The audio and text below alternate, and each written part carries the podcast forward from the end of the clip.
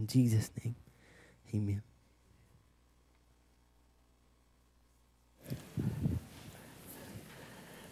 Thank you, Pastor Jason. And musicians, singers, beautiful today. And choir. Wow, wasn't that choir special? Beautiful? Uh, thank you, choir. Beautiful. Well, turn with me to Matthew chapter 22. And as you can see on the screen, we're still in that series, but this is the close uh, of the series on authentic love for Jesus. I had intended to close this series before Christmas. Uh, but of course, when I put this together, I didn't realize that um, Pastor Matt would be leaving us.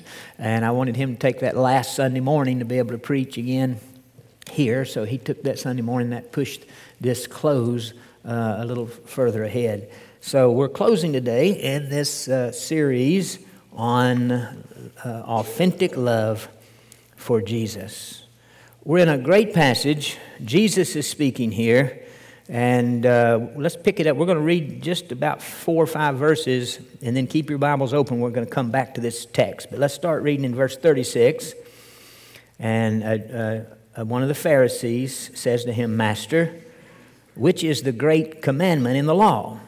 Jesus said unto him, Thou shalt love the Lord thy God with all thine heart, and with all thy soul, and with all thy mind.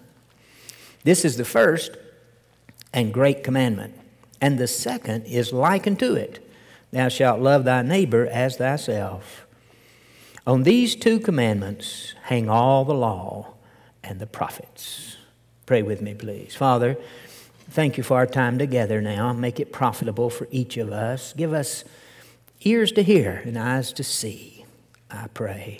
In Jesus' name, amen. Amen. There was a common practice in biblical days in the New Testament where merchants who made and sold pottery would, um, if the pottery had, had uh, breaks, or flaws, they would cover it with wax. Now, an honest merchant, the ones that had the breaks and the uh, uh, so forth, uh, flaws, would put them over here and sell them cheaper, and he would sell the ones without any flaw over here. But the ones that were willing to be deceptive, they would take colored um, uh, wax and put it in that uh, in those uh, crevices and so forth and smooth it over so that you couldn't tell it. So a smart shopper would, would pick up the vase or, or pick up the pottery and would hold it up towards the sun to put light on it so that he could try to see the, if it had flaws before he took it home and put some heat to it. Because if you take it home and put some heat to it, you know what happens to the wax the wax all disappears and all the flaws become obvious.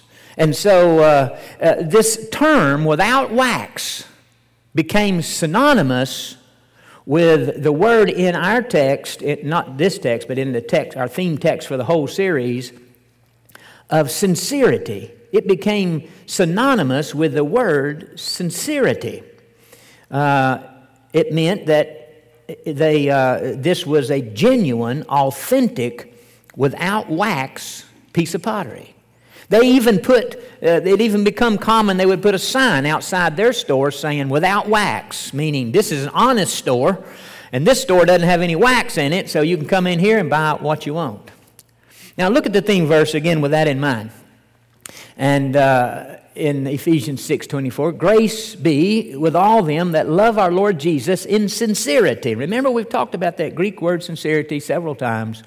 And here's kind of the definition written in it means love Him in purity, in completeness, in genuineness, in authenticity. And now I'm adding this phrase without wax.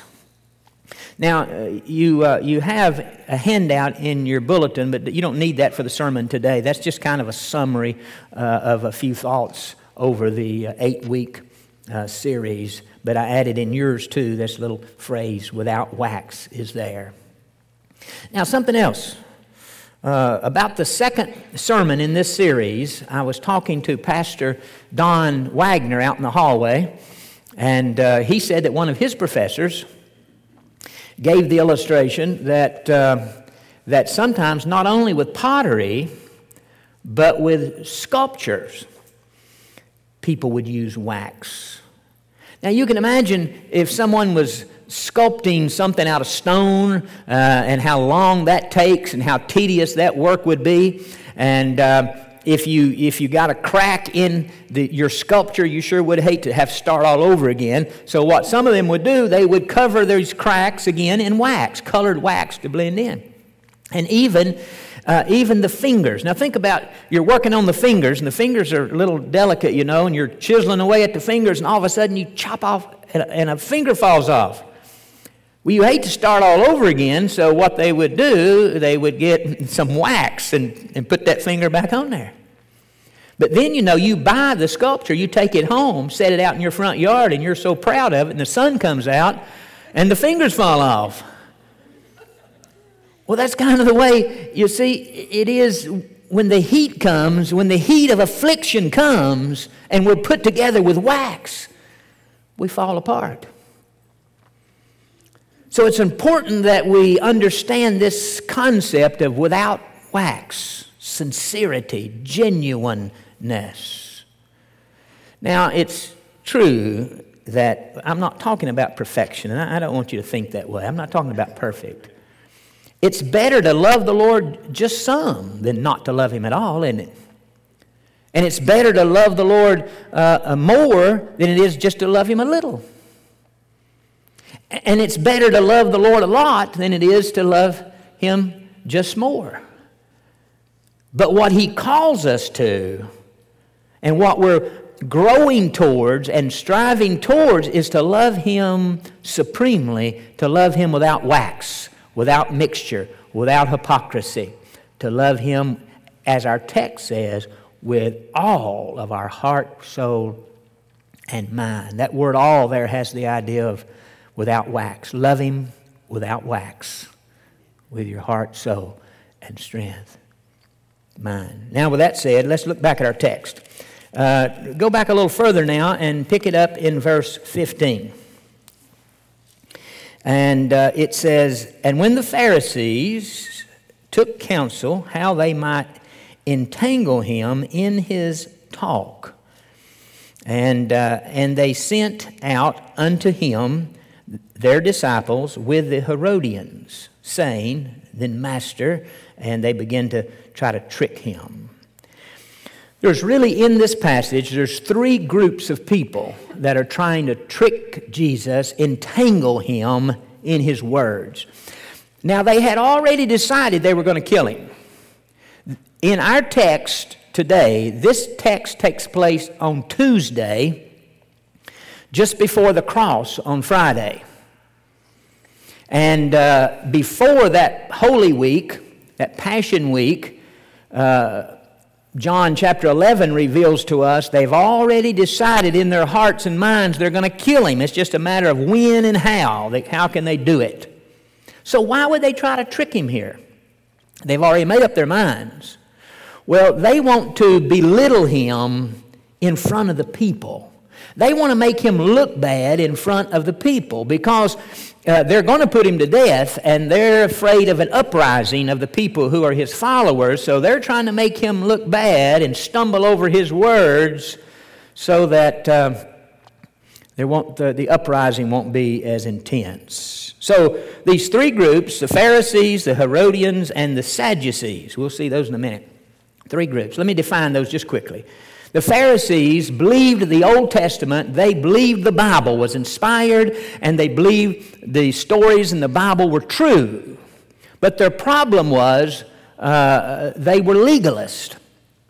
They took not only what the Bible said, but they took their own traditions and their own um, uh, preferences and their own interpretation of Scripture. They took all those things and put them up here level with the written Word of God. And so they became legalists.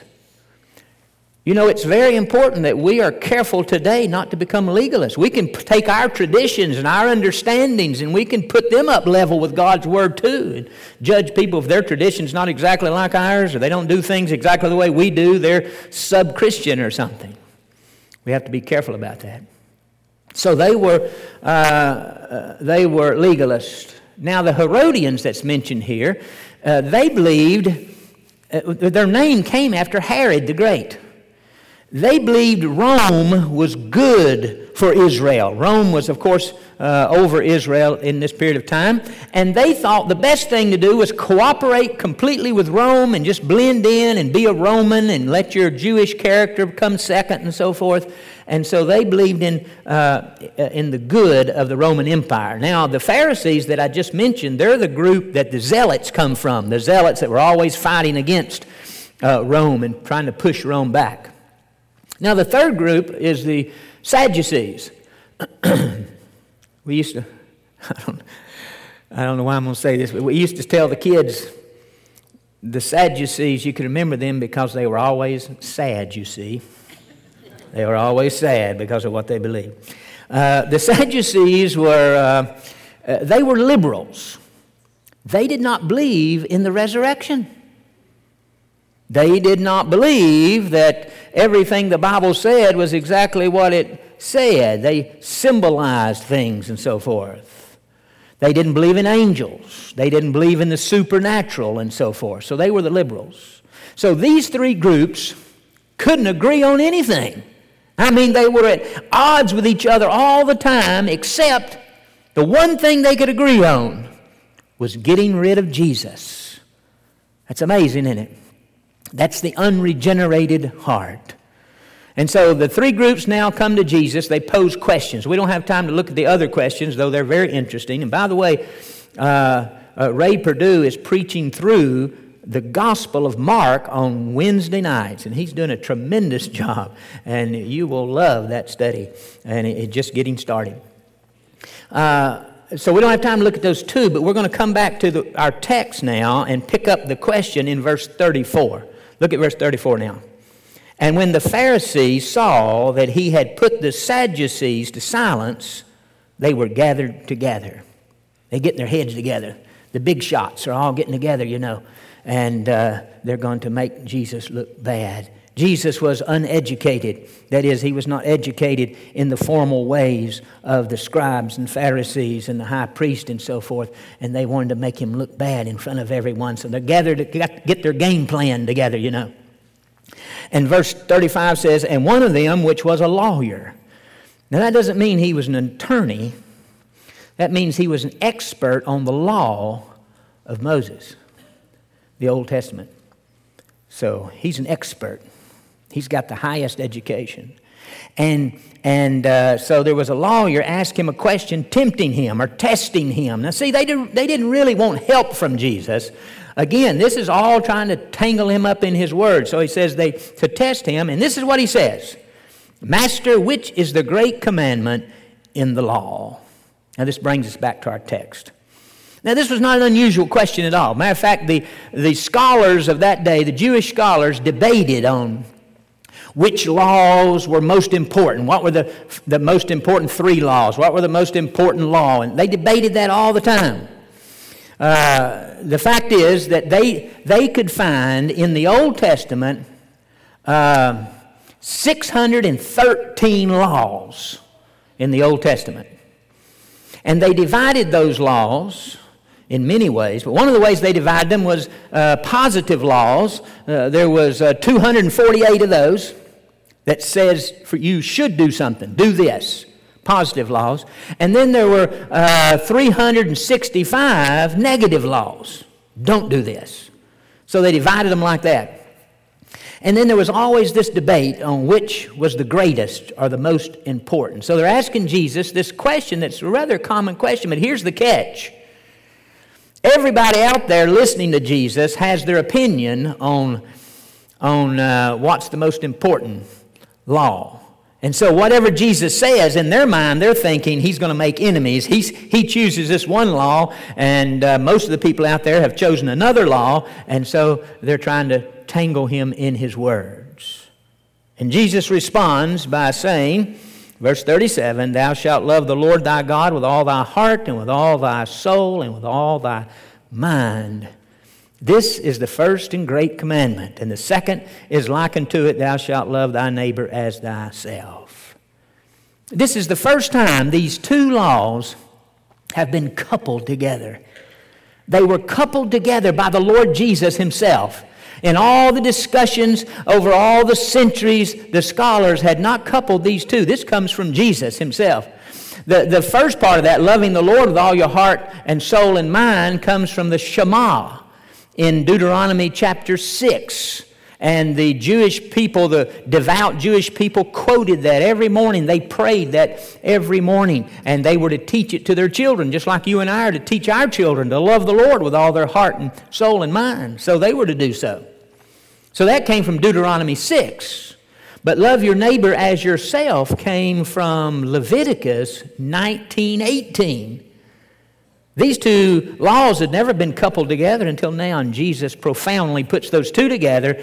And then he says, All the rest of the law uh, hangs on these two. That is, if you love God, you're not going to do anything to offend God or hurt Him. If you love people, you're not going to do anything to hurt people. If you love you, and your neighbor doesn't mean the person that lives next door to you, uh, where you live in your neighborhood though they would be included. That means all of mankind is our, Jesus defined that as anybody that comes into our path is our neighbor. So if we love our neighbor as ourselves, that means we'll, we won't mistreat anyone. So everything hangs on these two, Jesus said. Now, let's think about a little more of the details here again. Up in verse 37, love him with all thine heart all is the idea of without wax. No mixture, no hypocrisy. Love Him supremely and love Him with all. Love Him sincerely with all your heart. And then we got three words here heart, soul, and mind. We're to love Him with all of our heart. The word heart refers to the seat of our emotion, uh, the uh, affection, and so forth a, a, love that we can feel for our, uh, for our wife and husband and for our children and for our parents. It's a, a, affectionate love. I heard one time a pastor who was trying to distinguish between agape and phileo love in the New Testament. You know, the two words for love that's used in the New Testament. And phileo, of course, is that human affection, and agape is the love of God shed abroad in our hearts so that we can love people and uh, treat them as they should be treated. And in doing so, he, he tried to divide them and say that we shouldn't love Jesus with an emotional kind of love. We shouldn't love him in a sentimental way. We shouldn't love him in a, in a you know, a gushy way that, uh, it's, that loving him is just being obedient to him. Well, he was entirely wrong.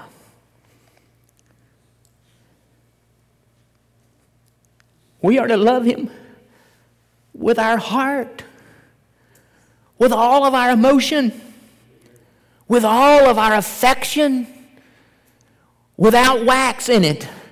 Love Him sincerely with that, if you want to use a word that, he tried to make sound negative, a mushy kind of love. Love Him in a mushy kind of way. Praise Him and adore Him and cry and weep and love Him and express that love to Him. Love Him with all your heart, all of your emotion. And then love Him with all of your soul. What does soul mean here? Soul is who you are, it's your being. Love Him with, with all your being. I, I have found myself recently at funerals saying something like this saying that even in the church, among God's people, our terminology is a little off on this soul and body. We say something like this Everybody has a soul. That's not exactly right. Everybody doesn't have a soul, everybody is a soul. We have a body, we're not the body. See, in our thinking, we have a soul. We are the soul. What we have is a body. When we die physically, the, the, the, the body is the house we live in. We move out of that house and go somewhere else. If we're lost, we go to hell. If we're saved, we go to heaven. But the real you, that's your soul, that's who you are. You have a body, I have a body, but I am the soul. It's our being, it's who we are. We're to love Him in the depths of our being. Obedient Jesus said, If you love me, keep my commandments. And then he said it the other way around. He said, The ones who keep my commandments, they're the ones who love me. I said, I think at the beginning of this series, John McCormick, I heard him say one time when I was in Bible college that uh, people don't do what they know, they do what they love. And I found that to be true over these 40 some odd years. People do what they love. So love Him with all of your heart and all of your soul, and then all of your mind, all of your intellect. Put your mind into it. Study the Word. Find out about Him, and uh, love Him with your mind. And then notice He says everything hangs on this. Now, verse 41. He says, While the Pharisees were gathered together, Jesus asked them. By the way, I don't think I mentioned this I mentioned the 613 laws, but the Jews also had what they called the oral law, or the oral, oral Torah. Torah means law uh, in Hebrew. Uh, and though they had 613 in the scripture, Old Testament, they had thousands upon thousands of laws that were what they called the oral law. And, uh, and those, the Pharisees are the ones who elevated those. And, and, these laws were made, for instance, they were made from maybe an interpretation. We believe uh, when the Bible says this, it implies this, this, and this. Well, the implication then was elevated to the same place as the Scripture itself. Their traditions, their preferences were put into that and elevated to the level of God's Word. Thousands of laws. Now, with all of that thinking about it and everything, now Jesus is going to pose a question to them. Yeah. Bear with me for a minute and see if we can see, uh, think about the, the, uh, um, the reality of what's taking place here. This is the wisdom of the ages debating with the great ego of mankind. I mean, they thought they had all the answers. They thought they had it all together. So much so that they were going to kill the Lord Jesus, and now they were trying to make him look bad. And I love that phrase while the Pharisees were gathered together. they were gathered together to make him look bad. Jesus didn't call them together, but while they were together, he thought he would pose a question to them. Look at the next verse. Saying, Jesus asked them, saying, What think you of Christ, the Messiah? Whose son is he? And they saith unto him, and they say unto him, The son of David. Now that was a correct answer. That was a term used in the Old Testament to describe the coming Messiah, the Christ, the Messiah. He would be the son of David. Son means descendant. He would be a descendant of David. So they answered correctly. But the, the, at the very beginning of this question, it must have, it must have got really intense because just a few days before, remember this is on Tuesday, on Sunday, Jesus came into Jerusalem riding on a donkey. And the people shouted in the streets, Hosanna, Hosanna praise to the Son of David. They called him the Son of David, and there was a great uproar in Jerusalem, and everybody knew about it. They were calling him the Messiah, the Son of David, and Jesus did not rebuke them. He didn't say, Oh, no, no, no, no, don't call me that. He accepted their worship, he accepted that title. So they knew that he claimed to be the Son of David. So when he said, Whose son is the Christ, the Messiah? And they said, Son of David. It must have got tense, don't you think? And then notice, he says, verse 43, he saith unto them, How then doth David in spirit call him Lord, that is Messiah, call him Lord, saying, and now he quotes from Psalm 110 verse 1. And I thought about pulling it on the screen, but it's not necessary. It's really exactly what Jesus quotes here. Verse 44. And this, now he's quoting the Old Testament scripture written by David. The Lord said unto my Lord, Sit thou on my right hand till I make thine enemies thy footstool. If David then called him Lord, how is he his son? Now here's the reasoning. Before I point that out, little nugget in here on inspiration of Scripture. David said it, but it was in the Spirit. It was inspired by the Holy Spirit. That is the Psalms, Psalm 110.1, a psalm of David. And David spoke it, but it was the Spirit that moved him. So Jesus here using that terminology that we use with inspiration of Scripture. So he says, if, if David's son is the Messiah, his descendant, how can the Messiah at the same time be his Lord? And how can he at the same time, a thousand years before this, be seated at the right hand of God if he hadn't been born yet? Now, the Jewish people had the idea that the Messiah would only be human, that he would be a great leader, that he would be a great king, and that he would deliver uh, the people of Israel from political um, bondage, in this case, to Rome. Uh, they did not see nor understand that Jesus would be God who came in the flesh. Now, Jesus here is making it very clear his deity. Again, think with me now. Look at verse 44. He's quoting the psalm, the Lord. See, all capital, all capitals on the word Lord. That means, in the King James, that means it is Jehovah. And so the, the Lord Jehovah said unto my Lord, David speaking, my Lord. This time, Lord is capital L, small uh, O R D. That means it's the word Adonai. Again, in the King James, it's the word Adonai, which means master. Now, it is true that sometimes in the Old Testament this word was used of a human master. But, but much of the time it was used at, for God Himself. But now, when you evaluate it in David's setting, David didn't have a master. He was the king, he was, he was the top of the food chain. David did not have a human master. So, David was referring to a master that he had right then, a thousand years ago, and that master was seated at the right hand of Jehovah. Well, of course, you and I, understanding the New Testament, know that God the Father and God the Son, God the Son is seated at the right hand of God the Father.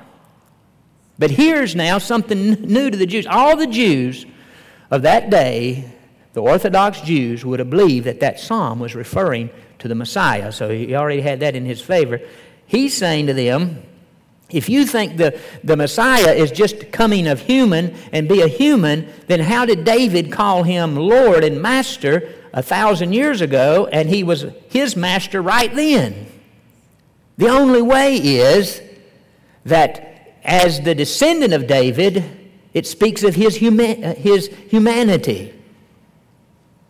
And as the Lord of David, it speaks of his deity. He is God. He was God a thousand years ago. He was God 10 million years ago. And now he's the Messiah right in front of them. Now here's the, here's the thought. They're saying, yes, we love God with all of our heart.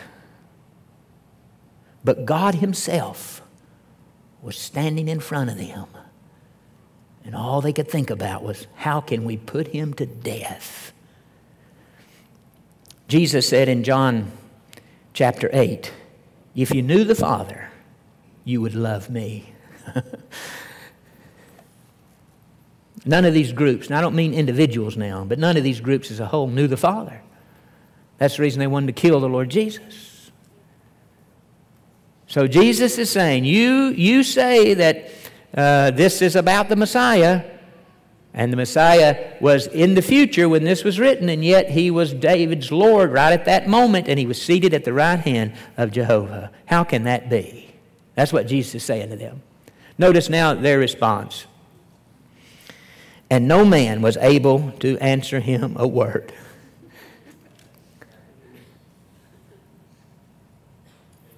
All of their education, all of their planning, all of their deceptive action to try to trip him up, he asked them a simple question. They can, cannot answer one word.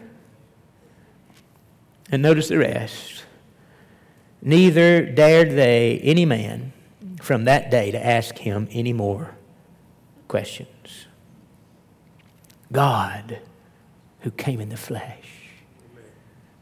When you and I think about loving God with all of our heart and soul and strength, we think about loving the Lord Jesus because He is God the Son.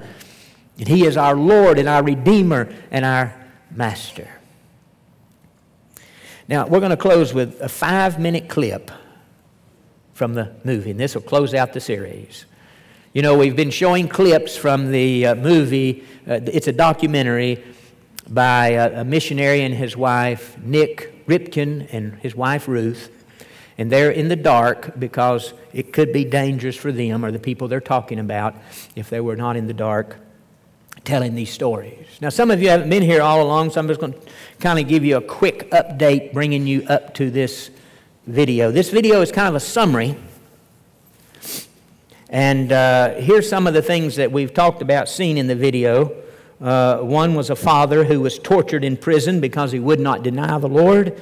And his son, when he got to visit him and he was at the point of death, his son said to him, Father, I'm so proud of you. Now, you remember uh, Nick Ripken is considered by most to be the foremost authority on the persecuted church in the world today. He's traveled to 72 countries over a period of 30 years and interviewed hundreds and hundreds, over 600 uh, people and groups that were in severe persecution. So, one story is about this man in prison. You'll see just a little glimpse of that. And then he will mention the believers in Somalia. Believers in Somalia were massacred simply because they were believers in the Lord Jesus. And some of those believers, missionary Nick Ripken had celebrated communion with them just a week before they were murdered. And then there's a man in prison that's there for 17 years for teaching God's word in his home and he's with 1,500 criminals. And every morning, he stands and lifts his hands towards heaven and sings praises to the Lord Jesus. And the other prisoners hate him so bad, they throw everything, anything they can get their hands on, they throw at him. They throw human waste at him and so forth. But every morning, he gets up and stands and praises God, sings his song. As the tape ends today, you'll hear that song again. Then, when they are taking him out to execute him, spontaneously, all 1,500 of those prisoners raise their hands towards heaven and begin to praise the Lord Jesus after listening to him do that for 17 years in some way God intervenes and he's not executed, he gets to go home. And you'll see just a little quick picture. That's the reason I'm saying some of this because this goes quickly. You'll see a little quick picture of him hugging his two boys that are now grown and his wife embracing together. You'll also Make, they'll also make mention of the loss of their son. You may remember this that Tim, their son, the missionary's son, died in Africa asthma attack, and they were in such a place where they couldn't get him to a, a suitable medical clinic, so he died on the mission field, was buried there in the mission field. And then he told about a man that he called uh, the toughest man he'd ever met. He was a Muslim, grew up a Muslim, and he had killed at least 150 people with his bare hands or with a knife. He quit counting after 150. Most of them killed with, his, with a knife or his bare hands. And he was proud of it. But then he came to Christ, found forgiveness of sin, and his life was changed. And now he risks his life every day carrying Bibles into countries that will not allow Bibles in, and he smuggles them in. And he does this every day. And this is who Nick is referring to when he calls him the toughest man he's ever met. And uh, so we have this kind of a summary coming up. And the question is Jesus worth it all? You know, I've used, and it's only five minutes, like I said. Let me say this before I, we show. I've used these examples because, as I said, we, we've kind of been holding, what I wanted us to do was hold our, uh, our pottery up towards the light of God's Word and see where our own flaws and where our wax is. Not you judging me, not me judging you, but us, we ourselves. We, we want to hold it up and judge ourselves and see where the wax is. And seeing these people who live out a sincere love, authentic love for Jesus, helps us see that even more. With that said, let's watch this last five minute video.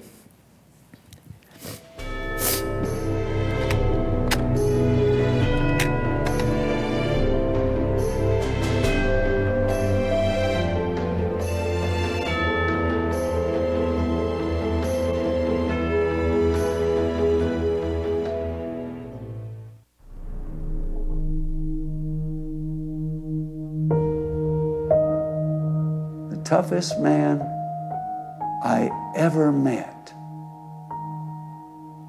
gave me the question, maybe the only question that matters for believers. And sadly, when we ask most in the Western church, is Jesus worth my life and the life of my wife? And, and is it appropriate to take risk with your children for the sake of the kingdom of God? And the answer has been overwhelming silence. Or it's been no. You don't do that with your wife and kids. I remember going to Ruth after Tim died. And, and you know, all this stuff is in pieces around us. And I said, uh, We've given one son for this stuff. Do we risk uh, our other two boys? And you know, in that time of brokenness, we, we said to each other, uh, to say that Jesus is not worth it is to waste Tim's sacrifice. And so we, we don't know where we're going to find the health, and we don't know where we're going to find the courage, and we don't know where all the pieces are coming back together. But we will hold on to Jesus until Jesus proves otherwise that he's not worth it. God showed us that he wasn't going to waste Tim's life. And he reminded us over and over that He would direct us and He had a purpose for our lives. You see, coming out of all of that Somali stuff and the really hard question that we were asking believers in persecution all over the world is Was Jesus worth it? And the toughest man I ever met answered that question for us.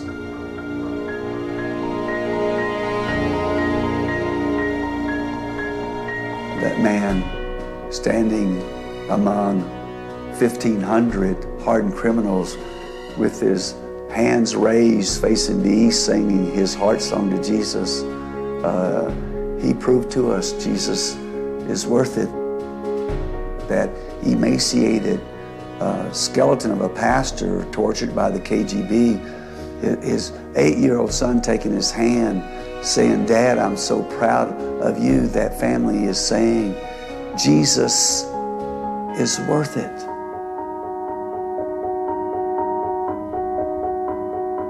We knew the risk and we knew the cost. But Tim's life and death was worth it because Christ's life and love was worth it.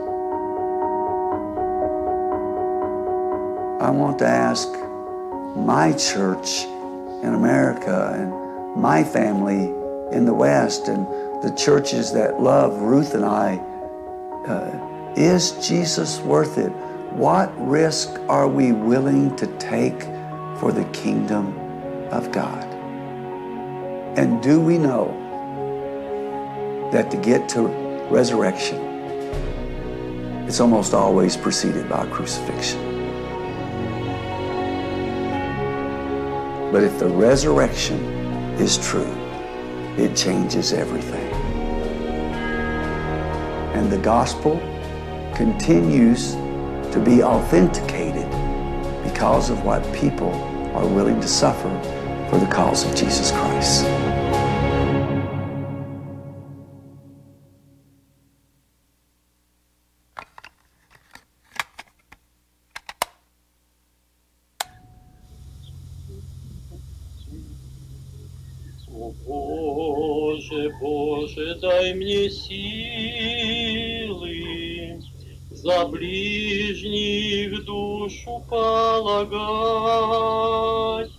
И в сердце вечно до могилы врагам обиды все прощать.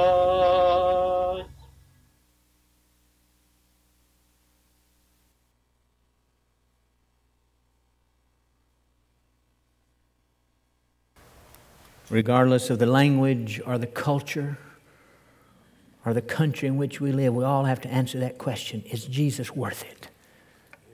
Is he worth us loving him with all of our heart and soul and with all of our mind without any wax? Serving him with all of our strength, giving out of, our, out of all that he's blessed us with to his cause. Is he worth it? I think the answer is yes, don't you? He's worth it. Bow with me, please. With our heads bowed, maybe you'd say this, Preacher, I know I'm saved. There's no doubt about that.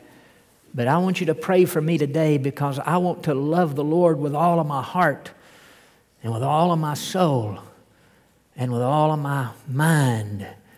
I want to love Him without wax. And when He reveals to me areas where there's wax, I want to get rid of that and love Him sincerely and authentically.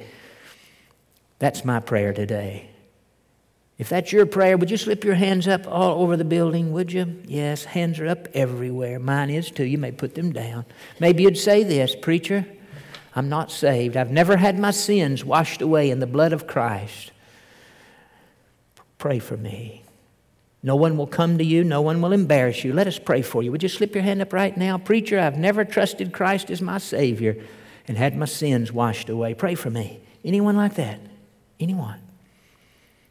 All right, Father, thank you for our time together. Oh, Lord Jesus, we love so many things in this world and we throw that word love around so easily, flippantly.